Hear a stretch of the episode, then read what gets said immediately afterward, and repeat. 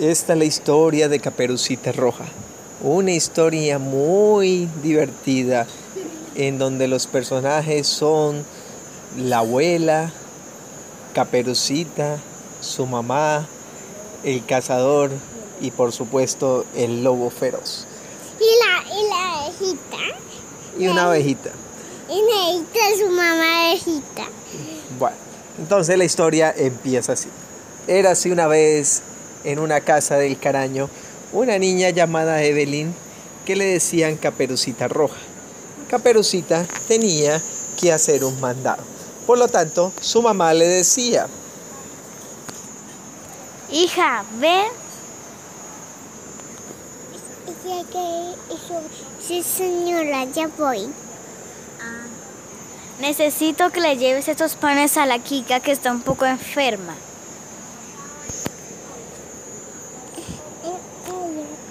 Sí señora, ya voy. y por lo tanto, Caperucita salió con sus canastas llenas de panes hacia el bosque. En el bosque se encontró con un leñador que le dijo, Ten con cuidado que hay muchos lobos por aquí en el bosque. y Caperucita le dijo, Bueno, y siguió su camino por el bosque. Ya caminando por ese bosque tenebroso, apareció detrás de un árbol un lobo feroz que la vio y decía, me voy a aprovechar para comérmela. Ja, ja, ja. el lobo se aventajó, se vistió de un señor muy elegante y se la encontró nuevamente en el bosque y le dijo de forma sigilosa, Hola niña, qué panes tan ricos llevas. Ah, Deberías de ir a este otro camino.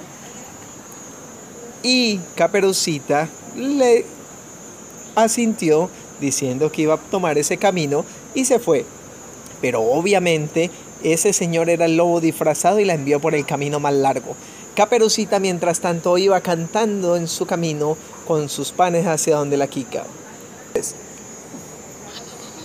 La la la la la la la la la.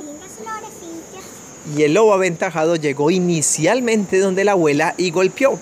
Y la abuela le dijo, ¿Quién es? Y el lobo, como sabía que su nieta Caperucita iba hacia allá, le dijo lo siguiente. Soy Caperucita Roja, tu nieta. Y la abuela, muy contenta porque la nieta llegó a visitarla, abrió la puerta. Y cuando abrió la puerta ocurrió algo muy tenebroso. Hola Kika, te voy a comer. Yelite, Yelite. Y el lobo se comió a la abuela. Aprovechando que se había comido a la abuela, cogió y se puso toda la vestimenta de la abuela. Se vistió como tal y se acostó en la cama. Cuando Caperucita llegó a la casa y Caperucita golpeó la puerta, ton, ton, ton. Ton, ton, ton. Kika, soy tu nieta. Te voy a traer un pan. Kika, soy tu nieta. Voy a traer tu pan. Y la nueva Kika, que era el mismo lobo feroz, le dijo,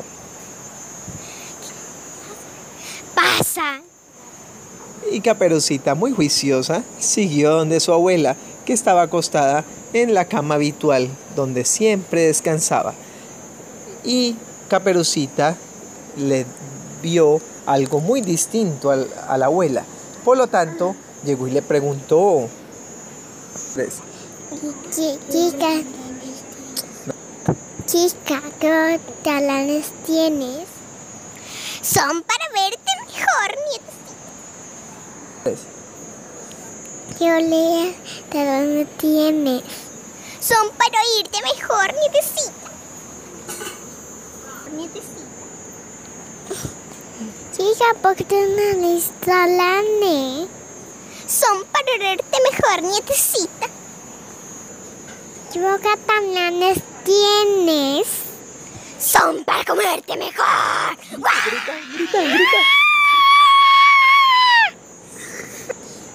Y el lobo se comió a Caperucita. Pero la, la avaricia del lobo hizo que se volviera muy barrigón y salió de la casa de la abuela caminando con una barriga más grande que la de Papá Noel. Y resulta que de tanto comer se quedó dormido.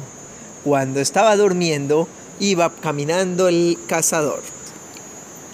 ¡Uh! ¡Qué sorpresa me he encontrado aquí! El lobo feroz. Parece que está más gordo que Papá Noel. Vamos, voy a ver así, así que ha comido una millones de personas. Voy a coger una tijera, un hilo y un montón de rocas. Le abro la barriga, le saco a las personas, le, le peto las piedras y le coso la barriga. Y el leñador sacó a la, a la abuela y a Caperucita de la barriga le llenó su estómago de piedras y cuando el lobo despertó, sintió algo muy raro y el lobo dijo lo siguiente. Hoy tengo la barriga muy hinchada. Mejor voy a tomar agua, que estoy muy sequito. Cuando el lobo se acercó a tomar agua, era tan pesado que cuando acercó su hocico al agua se fue directo al estanque y el lobo comenzó a hacer lo siguiente. ¡Ay, me voy a ahogar! ¡Auxilio! ¡Ah! ¡Ah! ¡Auxilio! Y ahí aparecieron los tres protagonistas de la historia. La abuela que le decía al lobo, Ahí tiene por comelón.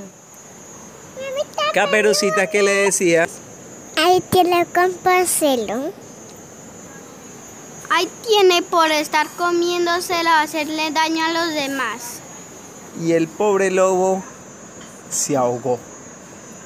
Y todos pudieron vivir tranquilos y felices comiéndose los panes que le habían mandado a la Kika, tanto la abuela, Caperucita y el cazador. Fin de la historia.